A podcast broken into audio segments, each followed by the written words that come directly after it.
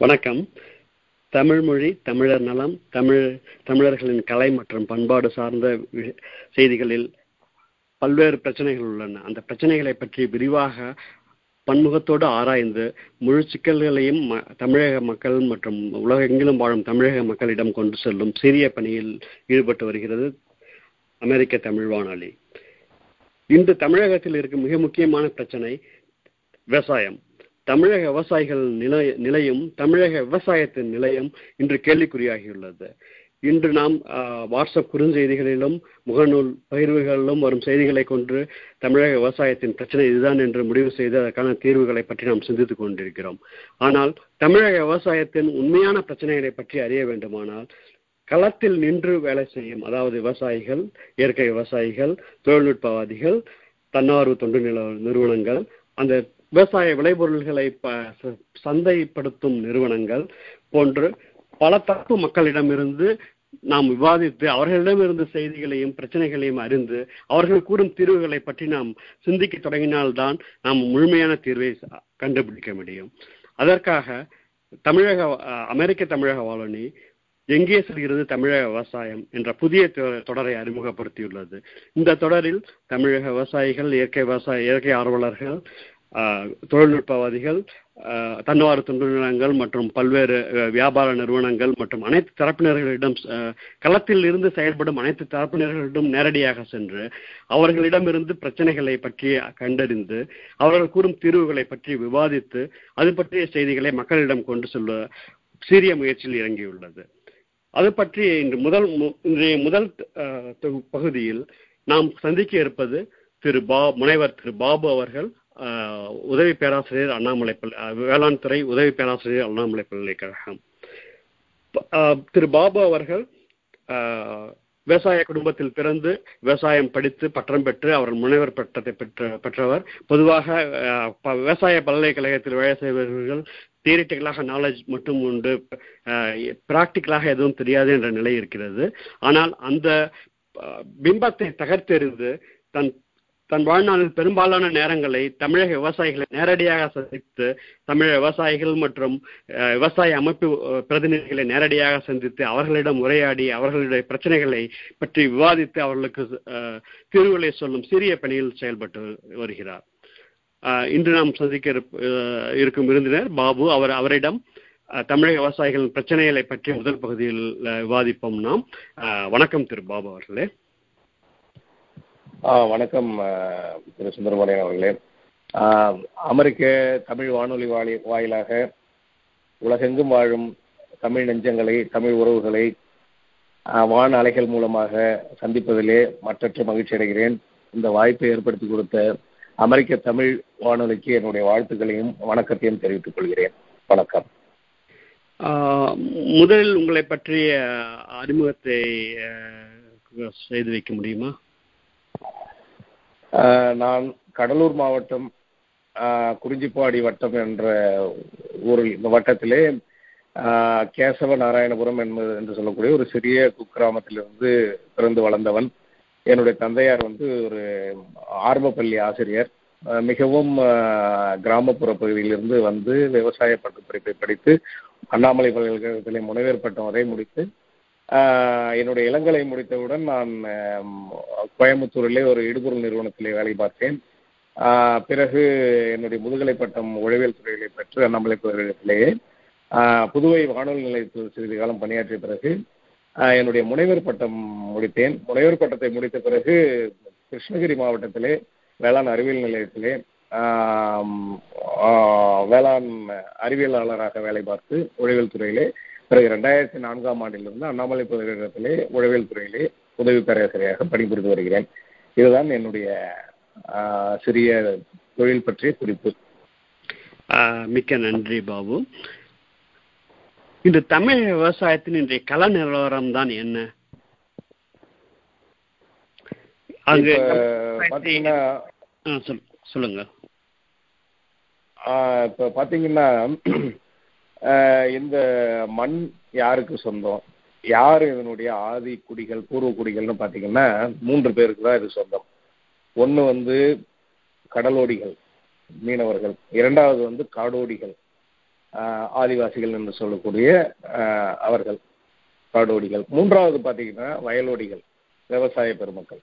இந்த மூன்று மனிதர்கள் தான் இந்த பூமிக்கினுடைய சொந்தக்காரர்கள். இந்த பூமியை உழைப்பால் இன்னைக்கு வந்து இவ்வளவு நாகரிகப்படுத்தி இருக்கிறார்கள் பசியை உணராமல் செய்திருக்கிறார்கள்.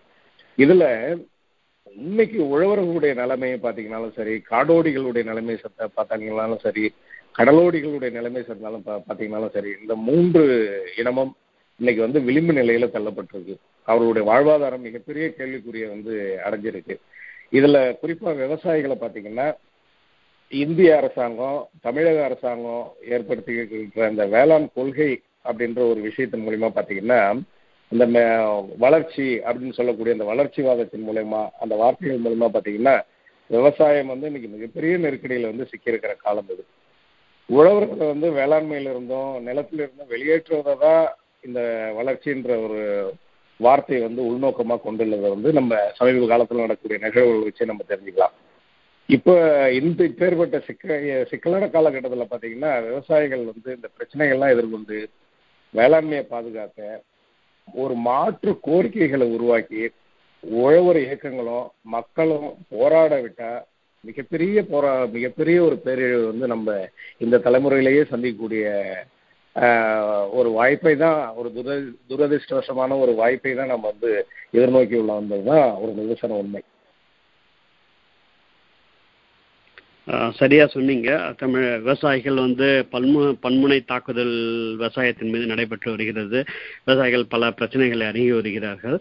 முதல்ல நம்ம த- விவசாயிகளின் நிலைகளுக்கு இப்போ முன்னாடி போறதுக்கு முன்னாடி இன்றைய தமிழக விவசாயத்தை பத்தி பார்ப்போம். நீங்க வந்து கடலூர் அதாவது பழைய காவிரி பகுதி நீர்பிடிப்பு பகுதியில் இருந்து வந்தவராக சொன்னீங்க. முக்கியமா காவிரி நீர்பிடிப்பு பகுதிகள் இந்த பகுதியில் ஏற்படும் பிரச்சனை என்ன? முக்கிய விவசாயிகள் சந்திக்கும் மிக முக்கிய பிரச்சனைகள் என்ன? நீர் பிரச்சனை அது அது சார்ந்த பிரச்சனைகள் என்னென்ன என்று சொல்ல முடியுமா? இப்போ வந்து பாத்தீங்கன்னா விவசாயிகளை வந்து பாதுகாக்கிறதுன்றது எல்லாருமே பேசுறோம். நீங்க சொன்ன மாதிரி குறுஞ்செய்திகள்லையும் சரி இந்த பொது ஊடகங்கள்லையும் சரி அச்சு ஊடகம் காட்சி ஊடகத்தெல்லாம் பேசுறாங்களே தவிரங்க அதற்கான செயல் வடிவமோ அந்த பிரச்சனைக்கான அதாவது நம்ம வள்ளுவ பெருந்தகை சொன்ன மாதிரி நோய் நாடி நோய் முதல் நாடி அது தனிக்கும் வாய் நாடி வாய்ப்பச்சைன்ற மாதிரி இந்த பிரச்சனைக்கான மூலாதாரத்தை கண்டுபிடிச்சு அதுக்கான தீர்வை சொல்லக்கூடிய இடத்துல யாருமே இல்லைங்க. அதுதான் இப்போ இதுல இருக்கிற ஒரு பெரிய ஆபத்தான ஒரு செயலா இருக்கு. வெறும் பேச்சளவிலே தான் இருக்கு. இப்போ ஒரு உதாரணத்துக்கு பார்த்தீங்கன்னா இன்னைக்கு வந்து வேளாண்மையை வந்து பாதுகாக்கிறது வந்து வெறும் உழவர்களுடைய பொருள் பொருளியல் கொள்கை மட்டுமா அது அப்படின்னு பார்த்தீங்கன்னா கிடையாதுங்க. இது வந்து தமிழர்களுடைய வாழ்க்கை முறையை தமிழ் தாயகத்தை பாதுகாக்கக்கூடிய ஒரு முதன்மையான ஒரு தேவை இது. இப்போ ஒரு உதாரணத்துக்கு பார்த்தீங்கன்னா தமிழ்நாட்டுடைய சாகுபடி பரப்பு வந்து ஆயிரத்தி தொள்ளாயிரத்தி தொண்ணூறில் ஒரு கோடி அறுபத்தெட்டு லட்சம் ஏக்கரா இருந்தது. ரெண்டாயிரத்தி எட்டாம் ஆண்டில் பார்த்தீங்கன்னா ஒரு கோடி இருபத்தெட்டு லட்சம் ஏக்கரா குறைஞ்சிருச்சு. இப்போ காவிரி பாசன மாவட்டங்களுக்கு மட்டும் பார்த்தீங்கன்னா சாகுபடி பரப்பில் வந்து இருபத்தொன்னு புள்ளி ஆறு லட்சம் ஏக்கர்ல இருந்து இன்னைக்கு வெறும் பதினாலு லட்சம் ஏக்கரா குறைஞ்சிருச்சுங்க.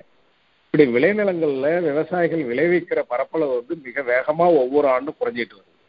ஒரு தரவு சொல்லுது உலகத்திலேயே மிக அதிகமாக விளைநிலங்களை இழந்துட்டு இருக்கிற ஒரு தேசம் எதுன்னு பார்த்தீங்கன்னா இந்திய தேசம். ஒரு ஆண்டுக்கு இருபத்தஞ்சு லட்சம் ஹெக்டேர் ஒரு ஹெக்டேர்ன்றது ரெண்டரை ஏக்கர் இருபத்தஞ்சு லட்சம் ஹெக்டேர் விளைநிலங்களை வந்து மனிதனுடைய நாகரிக வளர்ச்சிக்காக நம்ம வந்து இழந்துட்டு இருக்கோம் இதுல தமிழகம் தான் மிக வேகமாக வந்து விளைநிலங்களை இழந்துட்டு இருக்குன்ற ஒரு துரதிருஷ்டவசமான ஒரு தரவும் இங்க வந்து இருந்துட்டு இருக்குங்க இதுல பாத்தீங்கன்னா காவேரி என்பது வந்து பாத்தீங்கன்னா நம்ம தமிழ் மண்ணுடைய உயிர் நாடி அது.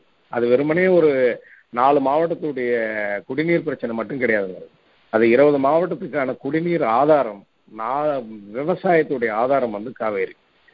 காவேரி சுதந்திர இந்தியாவுக்கு அப்புறம் நம்ம வந்து பாத்தீங்கன்னா காவேரியை வந்து ஜூன் பன்னெண்டாம் தேதி வந்து மேட்டூர்ல அணைய திறக்கணும். ஜூன் பன்னெண்டாம் தேதி திறந்தது பாத்தீங்கன்னா சுதந்திரம் அடைஞ்சு அறுபத்தெட்டு ஆண்டுகள்ல வெறும் இரண்டு ஆண்டுகளோ இல்லை மூன்று ஆண்டுகளோ தான் நடந்திருக்கும். மீதி எல்லாமே பாத்தீங்கன்னா வெறும் பாத்தீங்கன்னா வாய் சவடால்கள்லயும் அரசியல் குளறுபடிகளாலும் இது பாத்தீங்கன்னா இது வரையும் வந்து விவசாயிகள் வந்து மிகப்பெரிய இழப்பை சந்திச்சுட்டு இருக்காங்க. ஏறத்தாழ நம்ம வந்து இருபத்தி ஒன்று புள்ளி ஆறு லட்சம் ஏக்கர்ல இருந்து வெறும் பதினாலு லட்சம் ஏக்கரா தான் நம்ம வந்து இப்போ இப்ப சுருங்கிடுச்சு. இந்த பதினாலு லட்சம் ஏக்கரும் இந்த வருஷம் பாத்தீங்கன்னா பன்னெண்டு லட்சம் ஏக்கருக்கு விட மிக குறைவா ஆயிடுச்சுங்க. நெல்லை பொறுத்தளவுக்கு ஆறு சீசன் இருக்கணும். ஆறு போகம் வரணும். அதுல குறுவை தான் முதன்மையான ஒரு போகம். அந்த ஜூன் பன்னெண்டாம் தேதி திறந்தால் தான் குறுவை வந்து செயல்பட முடியும். இன்னைக்கு பார்த்தீங்கன்னா குறுவை பயிர் போடக்கூடிய எல்லா விளைநிலங்களும் பன்னெண்டு லட்சம் ஏக்கரும் பார்த்தீங்கன்னா பாலை நிலமாக மாறிடுச்சுங்க. இது ஒரு மிகப்பெரிய அழிவு. இரண்டாவது வந்து பார்த்தீங்கன்னா உள்நாட்டில் வந்து நிலங்கள் எல்லாம் உப்புத்தன்மையாக ஆயிடுச்சு. புவர் தன்மையாக மாறிட்டு வருது. மூன்றாவது விளைநிலங்கள் எல்லாம் பார்த்தீங்கன்னா அதனுடைய உற்பத்தி திறனை வந்து மிக வேகமாக இழந்துட்டு வந்துட்டு இருக்கு. நான்காவது நமக்கு எல்லாருக்கும் தெரிஞ்ச ஒரு விஷயம்தான். விவசாயிகளுக்கு வந்து சந்தை பாதுகாப்பு என்பதே இங்கே சுத்தமாக கிடையாது. இது போன்ற பன்முனை தாக்குதல்களால் பார்த்தீங்கன்னா விவசாயம் இன்னைக்கு வந்து உயிரை கையில் பிடிச்சிக்கிட்டு செத்து பிழைக்கக்கூடிய நிலையில இருந்துக்கிட்டு இருக்கு. இதுதான் ஒரு நிதர்சன உண்மைங்க. நிலங்கள் வந்து ஓர் நிலமாக மாறிக்கிட்டு வருது அப்படின்னு சொல்றீங்க. அதுக்கு காரணம் என்ன? அது எந்த அளவுல அதன் அதனுடைய தாக்கம் இருக்கு. இப்ப ஏன்னா அது வந்து ஓர் ஒரு நிலம் வந்து ஓர் நிலமா மாறிடுச்சுன்னா அதுல வந்து எந்த பயிரும் வளராது விளைச்சல் குறையும் அது ஒட்டுமொத்த வாழ்வாதாரத்தை அழிக்கக்கூடிய மிக மோசமான செயல் அது. அதுக்கு என்ன காரணம் அது? ஆ இப்போ வந்து பார்த்தீங்கன்னா ஒரு இந்த நிலம் உப்பா மாறிட்டு இருக்கு அப்படின்றதுக்கு வந்து ஒரு ஒரு சாதாரணமான ஒரு புரிதல் எப்படி இருக்கும்னு பார்த்தீங்கன்னா இன்னைக்கு வந்து மழையுடைய அளவு வந்து மிக வேகமாக குறைஞ்சிட்டு இருக்கிறத. நம்ம வந்து பருவநிலை மாறுதல் மூலயமா நம்ம வந்து கண்கூடாக பார்த்துட்டு இருக்கோம். தமிழகத்தை பொறுத்தளவுக்கு வட வடகிழக்கு பருவமழை தான் நமக்கு வந்து மழையை கொடுக்கக்கூடிய மாதம். அதான் நான்கு மாதம். அக்டோபர்லேருந்து பார்த்தீங்கன்னா டிசம்பர் மாதம் வரையும் இப்போ நமக்கு வந்து அந்த டிசம்பர் அக்டோபர்லேருந்து டிசம்பர் நான்கு மாதம் வந்து உங்களுக்கு வந்து தொடர்ந்து மழை பெஞ்சிட்டு இருக்கணும். இப்போ அந்த மழையுடைய அளவு மிக வேகமாக குறைஞ்சி நாட்கள் அதாவது ஒரு ம- இருபது நாள் பெய்ய வேண்டிய மழை முப்பது நாள் பெய்ய வேண்டிய மழை இன்னைக்கு பார்த்தீங்கன்னா அதிகபட்சமாக ஆறு நாளில் பத்து நாள் பதினோரு நாள்லயே முடியிடுது ஒரு மாதம் பெய்ய வேண்டிய மழைலாம் மூன்று நாட்கள்லயே போன்ற ஆண்டு பார்த்தீங்கன்னா சிறுகாயில பெஞ்சது இருபத்தி மூணு புள்ளி அஞ்சு சென்டிமீட்டர் அளவுக்கு மழை பெஞ்சிருக்கு இப்போ இதெல்லாம் எதை காட்டுதுன்னா பருவநிலை மாற்றம்ன்றதை நம்ம கண்கூட நம்ம உணர்றோம். இதில் நம்ம அரசாங்கம் என்ன செய்யணும்னு பார்த்தீங்கன்னா இருக்கிற நீர்நிலைகள் எல்லாம் பாதுகாத்து ஆக்கிரமிப்புகள் இல்லாமல் நீர்நிலைகளை வந்து மழை இல்லாத காலங்களில் தூர்வாரி இந்த நிலத்தடி நீரை வந்து அதிகப்படுத்துறதுக்கு என்னென்ன வழிவகைகளை செய்யணுமோ அதுதான் ரொம்ப முக்கியமான பணி. அதை நம்ம செய்யறதே கிடையாது முதல்ல. இரண்டாவது பார்த்தீங்கன்னா வடிகால் வசதி இருக்கிற வடிகால் மூலியமா போகக்கூடிய நீரை மழை மழை நேரங்கள்ல மழை மிகை நேரங்கள்ல வடிகால் மூலியமா இன்னைக்கு வீணா கடலுக்கு போய் சேரக்கூடிய அந்த வாய்க்கால்கள்ல வந்து பாத்தீங்கன்னா தடுப்பணைகளை கட்டினாலே போதும். அனாவசியமா கடலுக்கு போய் வீணா கலக்கக்கூடிய தண்ணீர் வந்து பாத்தீங்கன்னா தடுக்கப்பட்டு அந்த கடைமடை பகுதி விவசாயிகளுக்கு வந்து நீராதாரத்தை பெருக்கிறதுக்கான வழிவகைகளை அது இயற்கையாகவே செஞ்சு கொடுக்கும். ஆனால் அதையும் நம்ம வந்து செய்ய செய்யறது இல்லைங்க. மூன்றாவது பார்த்தீங்கன்னா அரசாங்கம் வந்து நீர்நிலைகளை பராமரிக்கிறதாலும் வாய்க்கால்களை பராமரிக்காததாலும் தூர்வாரப்படாததாலையும் பார்த்தீங்கன்னா எல்லாருக்கும் இலவச மும்முனை மின்சாரம் அது இதுன்னு கொடுக்கறது மூலியமா பார்த்தீங்கன்னா விவசாயிகள் நிறைய ஆழ்துளை கிணறுகள் போட்டுட்ருக்காங்க ஆழ்துளை கிணறுகள் போடுற போது பார்த்தீங்கன்னா கடல் பகுதியிலிருந்து ஐம்பத்தி நாலு கிலோமீட்டர் வரைக்கும் இன்னைக்கு பார்த்தீங்கன்னா கடல் நீர் உள்புகுந்துருச்சு அப்ப இந்த ஆழ்துளை கிணறுகள் மூலிமா நமக்கு வந்து நிலத்தடி நீர் வந்து போய் முறையா வந்து அதோட நிலத்தடி நீர் மட்டம் அதிகமாகாததால வரவு குறைவா இருக்கு செலவு அதிகமா இருக்கு. அதாவது தண்ணீரை நம்ம மிக வேகமா வந்து எடுத்துட்டு இருக்கோம். ஆனா தண்ணீரை வந்து பூமிக்கு அடியில் செலுத்துறதை நம்ம வந்து குறைச்சிட்டோம். இப்படின்னு பார்க்குற போது செலவு அதிகமாகிற போது இயற்கையாகவே என்ன ஆகும்னா அதிக அழுத்தம் உள்ள கடல் தண்ணீர் வந்து உள்நாட்டு நிலங்களை நோக்கி மிக வேகமாக உள்ளே வந்து கொண்டிருக்கிறது. இதனால கடல் நீர் வந்து உள்ள புகுந்துட்டு இருக்கு எல்லா விளைநிலங்களும் உப்பாக மாறிட்டு இருக்கு இது ம- இது வந்து எதிர்கால விவசாயத்துல அதுவும் தமிழக விவசாயத்துல டெல்டா பகுதியில மிகப்பெரிய பேராபத்தை கொண்டு போய் முடி கொண்டு போய் இதை சேர்க்கக்கூடிய சூழல்ல நம்ம இருக்கிறோங்க. இதை நம்ம புரிஞ்சுக்கணும்.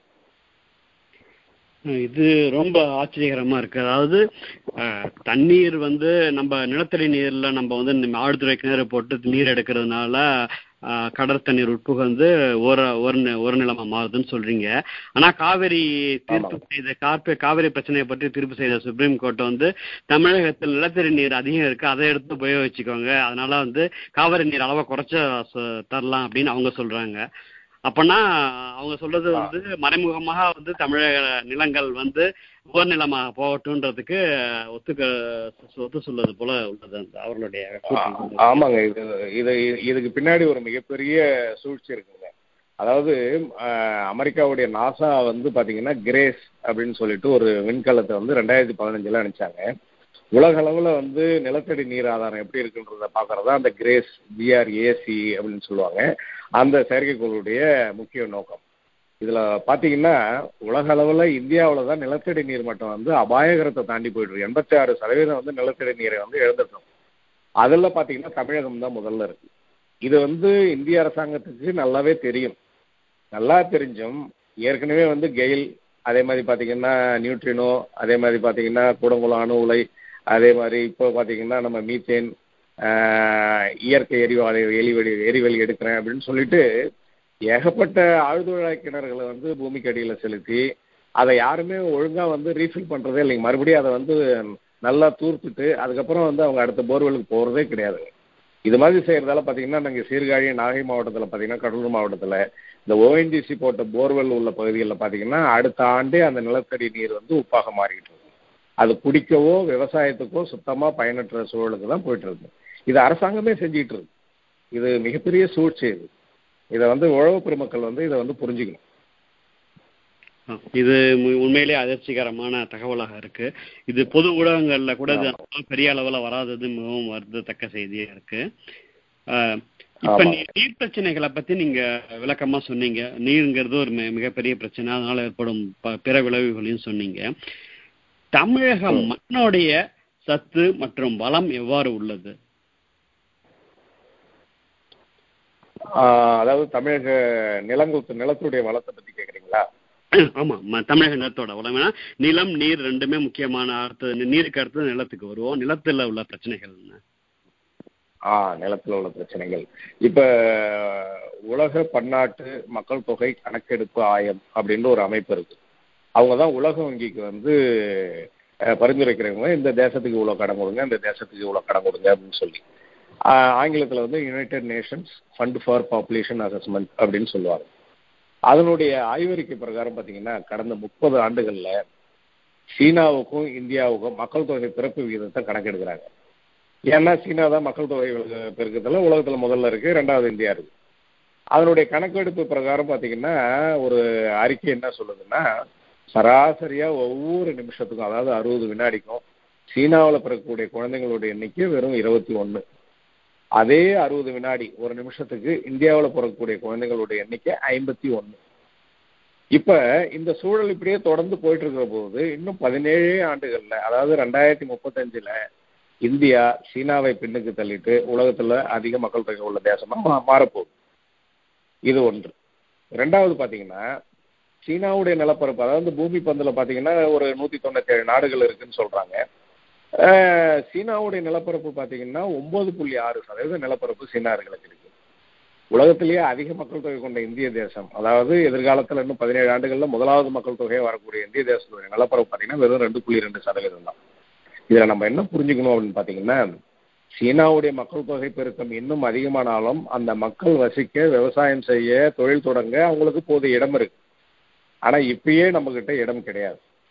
இந்த சூழலில் தான் நான் ஏற்கனவே சொன்ன மாதிரி ஒவ்வொரு ஆண்டும் விளைநிலங்களை இருபத்தஞ்சு லட்சம் ஹெக்டேர் நம்ம வந்து இழந்துட்டோம் ஒரு பக்கம் மக்கள் தொகை பெருக்கம் கட்டுக்கடங்காத மக்கள் தொகை பெருக்கம் இன்னொரு பக்கம் விளைநிலங்கள் மிக குறைவாக இருக்கு. நீராதாரம் மிக குறைவாக இருக்கு. தேசத்துக்குள்ள நீரை பங்கிட்டு இருக்கிறதுல ஏகப்பட்ட சிக்கல்களான அரசியல் ஆயிடுச்சு. இப்போ ஏற்பட்ட மோசமான சூழலை நம்ம விவசாயம் பண்ணி ஆகணும் எல்லாருக்கும் சாப்பாடு போட்டாகணும் இதுல மக்களுடைய வாழ்க்கை முறையும் மாறிட்டு இருக்கு. இந்த சூழல்ல பாத்தீங்கன்னா மண்ணுடைய வளத்தை பாதுகாக்கிறதுன்றது வந்து மிகப்பெரிய கேள்விக்குறியா இருக்குது. மண்ணினுடைய வளம் என்பது எதை சார்ந்து இருக்குன்னா அந்த மண்ணினுடைய கால்நடை வளத்தை பொறுத்து தான் இருக்கு. ஒரு காலத்துல இந்தியா தான் வந்து அதிக கால்நடை வளர்ப்பு உள்ள தேசமா இருந்தது. தமிழகம் அதில் முக்கியமான ஒரு பங்கு வகிச்சிச்சு. இன்னைக்கு வாழ்க்கை முறை மாற்றங்கள் பார்த்தீங்கன்னா நகரமயமாகுதல் இன்னொன்று வந்து இந்த ஆடு மாடுகள்லாம் இந்த மாட்டு சாணத்தை ஆட்டு சாணத்தை போய் கையில் எடுக்கிறது ஒரு கௌரவ குறைச்சலாக நினைக்கக்கூடிய ஒரு சூழல்லாம் வரும்போது பார்த்தீங்கன்னா கால்நடைகள் எண்ணிக்கை குறையிறதால இன்னைக்கு பார்த்தீங்கன்னா அந்த தொழு உரங்கள்ன்றது வந்து இன்னைக்கு மிகப்பெரிய எட்டாக்கணி ஆயிடுச்சு ஒரு விவசாயிக்கு தொழு உரத்தை வாங்கி கொண்டு வந்து போடுறதுன்றது செலவும் அதிகமாகுது கிடைக்கிறதும் ரொம்ப குறைவாக போயிடுச்சுங்க.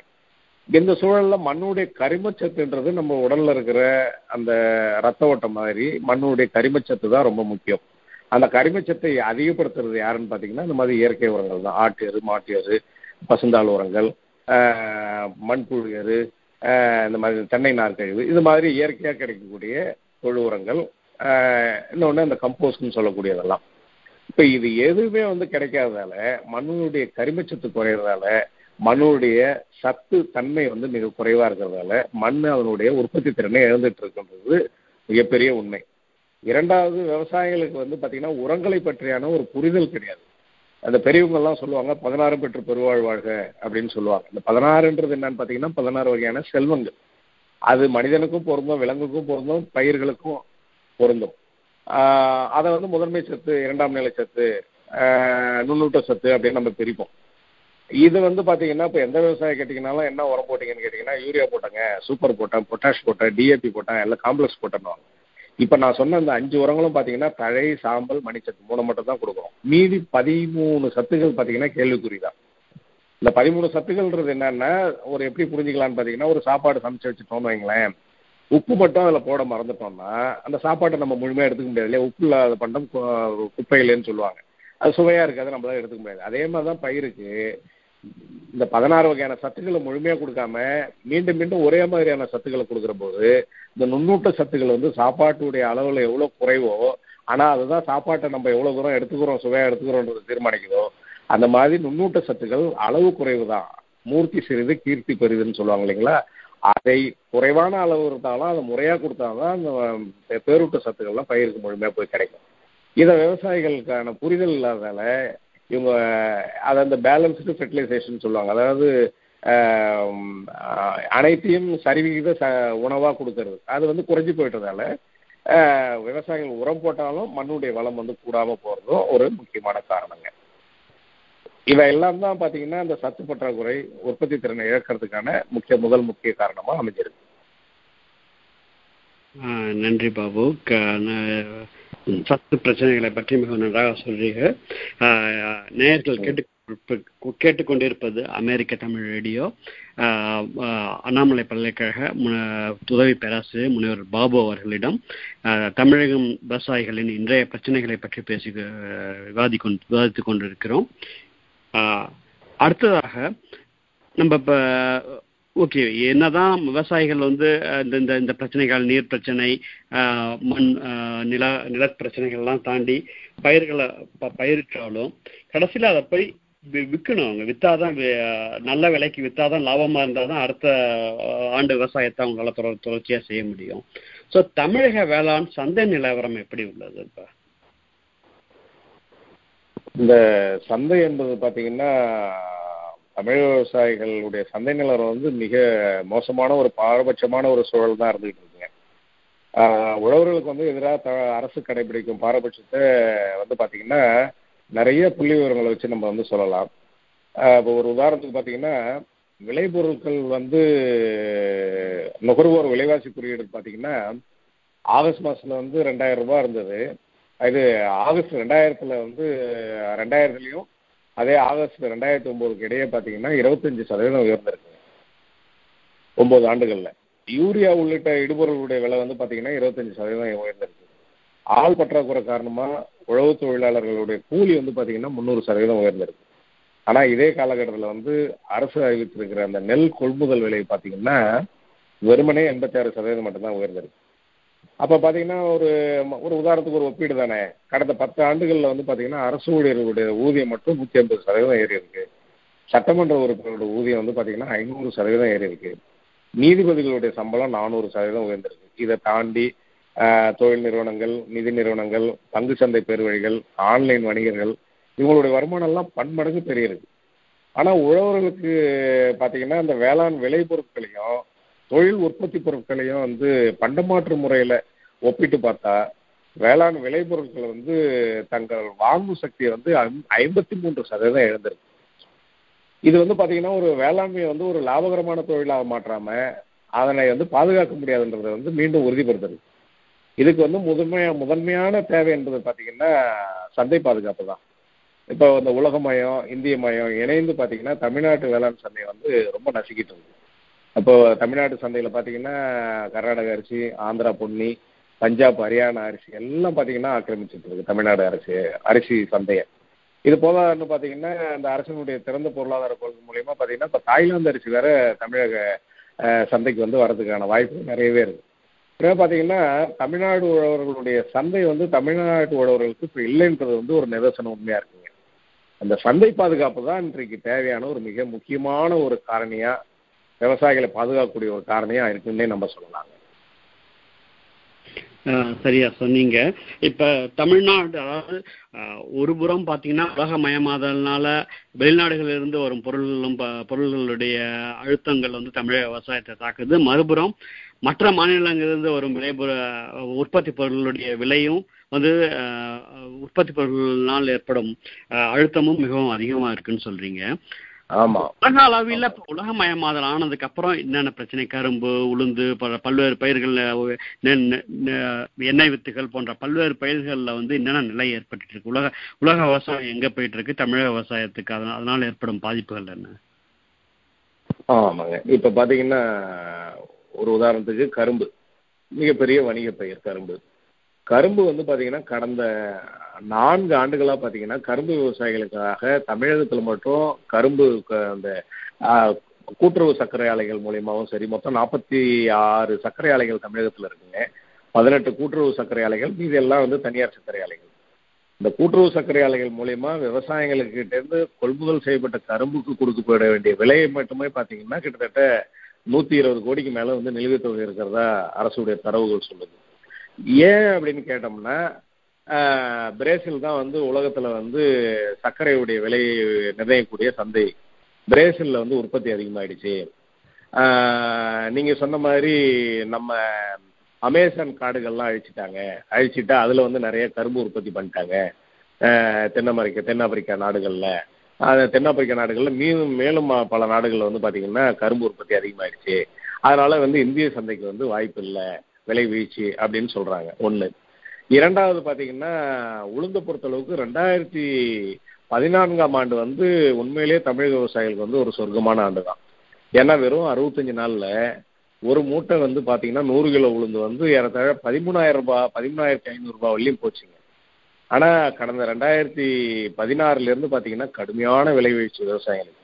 ஒரு மூட்டையுடைய விலையே வந்து மூவாயிரத்தி அறநூறுவா இல்லை நாலாயிரம் ரூபா ரேஞ்சு குறைஞ்சிருச்சு.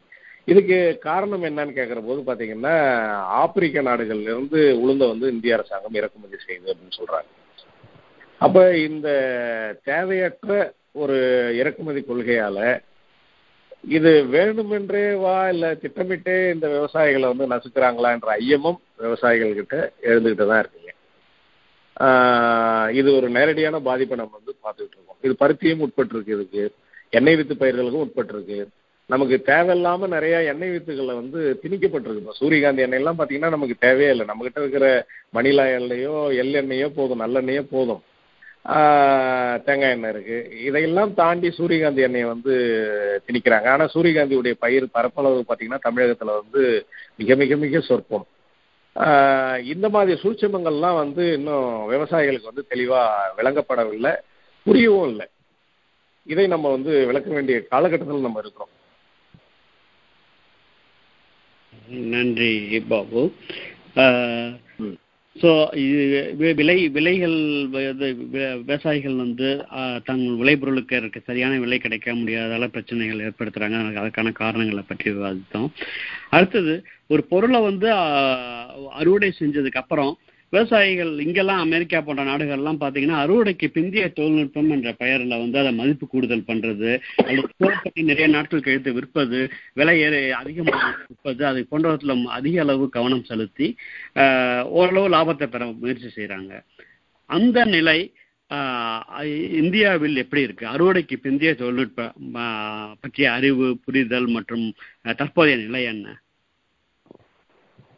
ரொம்ப முக்கியமான ஒரு கேள்விங்க நீங்க கேட்டது. இந்தியா வந்து பாத்தீங்கன்னா அறுவடைக்கு பிந்தைய தொழில்நுட்பத்துல வந்து நம்ம இன்னும் ஆனாவனாவே போட ஆரம்பிக்கலன்னு தான் நம்ம சொல்லணுங்க. இப்போ எல்லா மேலை நாடுகள்ல வளர்ச்சி அடைந்த நாடுகள்ல யாரெல்லாம் இந்திய உணவு சந்தையை வந்து ஆக்கிரமிச்சிருக்காங்களோ அவங்க எல்லாம் பாத்தீங்கன்னா அறுவடை சார்ந்த தொழில்நுட்பத்துல வந்து மிகப்பெரிய அளவில் வந்து வளர்ச்சி அடைஞ்சிருக்கிறாங்க. குறிப்பா மேலை நாடுகள் அமெரிக்கா போன்ற மேலை நாடுகள்ல ஐரோப்பிய ஒன்றியத்துல பாத்தீங்கன்னா தொண்ணூத்தி எட்டு சதவீதம் வேளாண் விளைபொருள்கள் வந்து மதிப்பு கூடுதல் பண்றாங்க. அறுவடைக்கு பிந்தைய தொழில்நுட்பத்துல வந்து நிறைய கவனம் செலுத்துறாங்க. ஆனா இந்தியாவில் இப்பதான் நம்ம நான்கு சதவீத வளர்ச்சியே அந்த அறுவடை மின்சார் தொழில்நுட்பத்துல வந்து நம்ம வந்து கடைபிடிச்சு வரோம். இன்னும் நம்ம பயணிக்க வேண்டிய தூரம் மிக மிக தொலைவா இருக்குது. ஒரு உதாரணத்துக்கு பார்த்துங்களேன் ஒரு தக்காளி. தக்காளி வந்து மிகப்பெரிய விலையேற்றத்தை வந்து அடையும். நூறு ரூபாய் நூத்தி இருபது ரூபாலாம் கிலோ போகும். நுகர்வோர்கள்லாம் நம்மெல்லாம் புலம்புவோம். செய்திகள் மிகப்பெரிய செய்தியா வரும். அதே தக்காளி ஒரு இரண்டு மாதம் கழித்து பார்த்தீங்கன்னா பறிக்கிறதுக்கு கூட ஆள் இருக்க மாட்டாங்க. ஒரு கிலோ ஒரு ரூபாய்க்கோ இல்லை ரெண்டு ரூபாய்க்கு தான் கேட்பாங்க. விலை உயர்ந்தா ஒரு நுகர்வோரா மகிழ்ச்சி அடைகிறோம் விலை குறைந்தா விலை உயர்ந்தா நம்ம வந்து ஒரு நுகர்வோரா வந்து வருத்தப்படுறோம். விலை குறைந்தா ஒரு நுகர்வோரா நம்ம வந்து மகிழ்ச்சி அடைகிறோம் ஆனா அதை விளைவிக்கிற விவசாயியுடைய நிலைமையை பார்க்கணும். விலை உயர்ந்தாலும் விவசாயிக்கு ஒன்றும் பெரிய விலை கொடுத்து வாங்க போறது இல்லை இடைத்தரகர்கள். விலை குறைஞ்சா விவசாயியுடைய நிலைமை வந்து மிக மோசமான ஒரு நிலைமையில வந்து அவங்க வந்து தள்ளப்படுவாங்க. ஏன்னா இன்னைக்கு ஒரு ஏக்கர் தக்காளியை உற்பத்தி பண்ணணும்னா குறைந்தது முப்பத்தஞ்சாயிரம் ரூபாய் செலவாகும். இதுல அவங்களுடைய குடும்ப உறுப்பினர்களுடைய வேலை எல்லாம் கூலிலாம் நம்ம சேர்க்கறது இல்லை. பாத்தீங்கன்னா முப்பத்தஞ்சாயிரம் ரூபாய் செலவு பண்ண விவசாயி மிகப்பெரிய நஷ்டத்தை அடைவாங்க. பறிக்க கூட அவங்களுக்கு வந்து கூலி ஆகாதுன்றதால டிராக்டர் வச்சு அப்படியே உழு- உழுதுருவாங்க. தண்ணீர் வடிப்பாங்க விவசாயிங்கள்லாம் ஆனா அதே தக்காளி மதிப்பு கூட்டுதலா ஒரு தக்காளி சாசாவோ தக்காளி வந்து பாத்தீங்கன்னா ஒரு ஜாமாவோ உங்களுக்கு வந்து கடையில் இருக்கிற போது ஒரு சூப்பர் மார்க்கெட்ல இருக்கிற போது அதனுடைய விலை என்னைக்காவது குறைஞ்சி நம்ம பார்த்துருக்கோமா? இதுதான் இந்த மதிப்பு கூட்டுதல்கள் இருக்கிற ஒரு சூட்சம் இரண்டாவது பார்த்தீங்கன்னா வெங்காயம். வெங்காயத்தோட விலை ஏறும் இறங்கும். விவசாயி வந்து மிகப்பெரிய பேராபத்தை நோக்கி இருப்பாங்க அறுவடைக்கு பின்னாடி விலை வந்து குறையுதுன்ற போது விவசாயிகளால் வந்து அதை பாதுகாத்து வைக்கிறதுக்கான குளிர்சாதன வசதிகளோ இல்லாட்டி அதை அதை வைக்கக்கூடிய அறிவு அறிவியல் சார்ந்த ஒரு தொழில்நுட்ப அமைப்புகளோ அங்கே இல்லை. அப்போ உடனே அது என்ன விலையோ அதை உடனே வித் விற்க வேண்டிய சூழ்நிலைக்கு விவசாயிகள் வந்து தள்ளப்படுறாங்க. ஆனால் பார்த்தீங்கன்னா அந்த நம்ம உணவுல ஒரு சின்ன மாற்றம் பண்ணோம்னா வெங்காயத்தை வந்து பச்சையாகவே அப்படியே அரிஞ்சு குழம்புலையோ இல்லாட்டி மற்ற உணவு பதார்த்தங்களுக்கு போடுறதுக்கு பதிலாக வெங்காயத்தை உலர்த்தி அதை பவுடராவோ இல்லாட்டி வெங்காய வத்தலாவோ பயன்படுத்தலான்ற ஒரு சின்ன மாறுதல். இது மூலியமா டேஸ்ட் சுவை ஒன்றும் குறைய போறதில்லை. அதில் உள்ள சத்துக்கள் மாற போறதில்லை. இந்த தொழில்நுட்பங்கள்லாம் ஏற்கனவே தனியார் நிறுவனம் ஒரு உதாரணத்துக்கு பார்த்தீங்கன்னா ஜெயின் இரிகேஷன் அப்படின்னு சொல்லிட்டு ஜெயின் சொட்டு நீர் பாசனம். அவங்கெல்லாம் பார்த்தீங்கன்னா ஏறத்தாழ ஒரு முப்பதனாயிரம் ஏக்கருக்கு வந்து புரிந்துணர்வு கையெழுத்து கையொப்பமிட்டு விவசாயிகிட்ட இருந்து வெங்காயத்தை வாங்கி அவங்களே வந்து அதை பதப்படுத்தி அதை வந்து வெளிநாடுகளுக்கு வந்து ஏற்றுமதி செய்கிறாங்க ஸோ இந்த மாதிரியான புதிய தொழில்நுட்பங்களை அணுகுமுறைகளை வந்து விவசாயிகள்கிட்ட வந்து அரசாங்கம் தான் கொண்டு போய் சேர்க்கணும். அதே மாதிரி மற்ற பயிர்கள் நிறைய பயிர்கள் இருக்கு. காய்கறிகள் இருக்கு தோட்டப்பயிர்கள் இருக்கு தானியங்கள் இருக்கு. இது எல்லாத்துலயுமே வந்து பாத்தீங்கன்னா நம்ம அறுவடை அறுவடை சார்ந்த தொழில்நுட்பத்தில் வந்து நிச்சயமாக கவனம் செலுத்தணும். இன்னொரு ஒரு உதாரணம் மட்டும் சொல்றேன். நெல் நெல் தான் நம்மளுடைய முக்கியமான பயிர் உணவு பயிர். இப்ப நெல்லை வந்து நம்ம வந்து அவியலுக்கு போட்டு அரைக்கிறோம்னு வைங்களேன். ஊர்ல எல்லா கிராமங்கள்லயும் பாத்தீங்கன்னா இன்னைக்கும் எண்பத்தஞ்சு சதவீதம் வந்து அறவை வந்து சாதாரணமா கிராமத்துல இருக்கக்கூடிய அந்த ஹல்லர் ரைஸ் மில்னு சொல்லுவாங்க. இந்த சாதாரணமா கிராமத்துல இருக்கிற அரிசி ஆலைகள்ல தான் நம்ம பண்றோம்.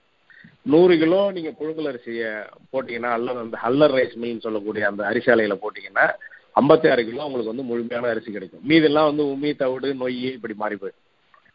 இந்த ஹல்லர் ரைஸ் மில்ல போடுறதுக்கு பதிலா அதே நூறு கிலோ புழுங்கல் அரிசியை நீங்க புழுங்கல் நெல்லை வந்து நீங்க மாடர்ன் ரைஸ் சொல்லக்கூடிய நவீன அரிசி ஆலையில் போட்டீங்கன்னா நீங்கள் எழுபத்தி ஏழு கிலோ வந்து நீங்கள் வந்து கூடுதலாக எழுபத்தி ஏழு கிலோ வந்து அரிசி நீங்கள் எடுக்கலாம்.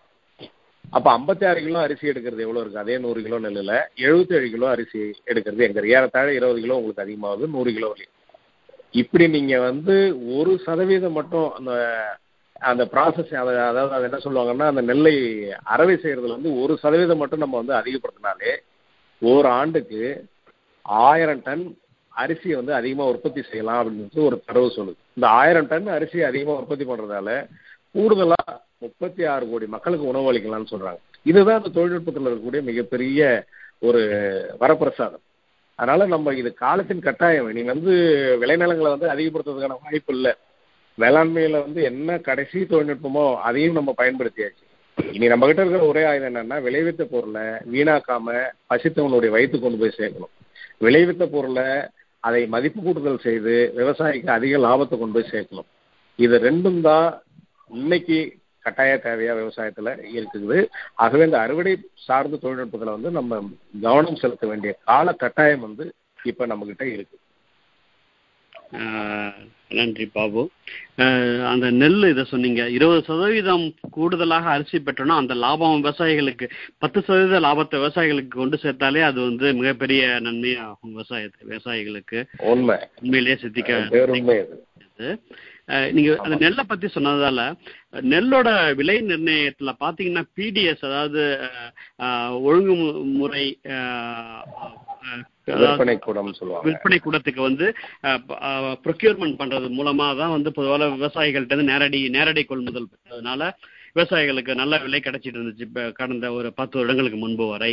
தற்போது எந்த நிலை எப்படி இருக்கு? அது அந்த Tamil Nadu state civil supply corporation ஆங்கிலத்தில் சொல்லுவாங்க. தமிழ்நாடு நுகர்பொருள் வாணிபக் கழகம். அவங்க தான் வந்து பார்த்தீங்கன்னா விவசாயிகளுடைய உற்பத்தி செய்யக்கூடிய பொருளை விவசாயிகளுடைய வயலுக்கே சென்று அதை வந்து வாங்கணும் அவங்க. இது பார்த்தீங்கன்னா கடந்த ஒரு பத்து ஆண்டுகளாகவே பார்த்தீங்கன்னா அந்த லெவி அப்படின்னு சொல்லுவாங்க. அது வந்து பார்த்தீங்கன்னா மூன்றில் ஒரு பங்காக வந்து தமிழக அரசாங்கம் வந்து குறைச்சிருச்சு. விவசாயிகிட்டேருந்து வாங்குறது வந்து குறைச்சிருச்சு.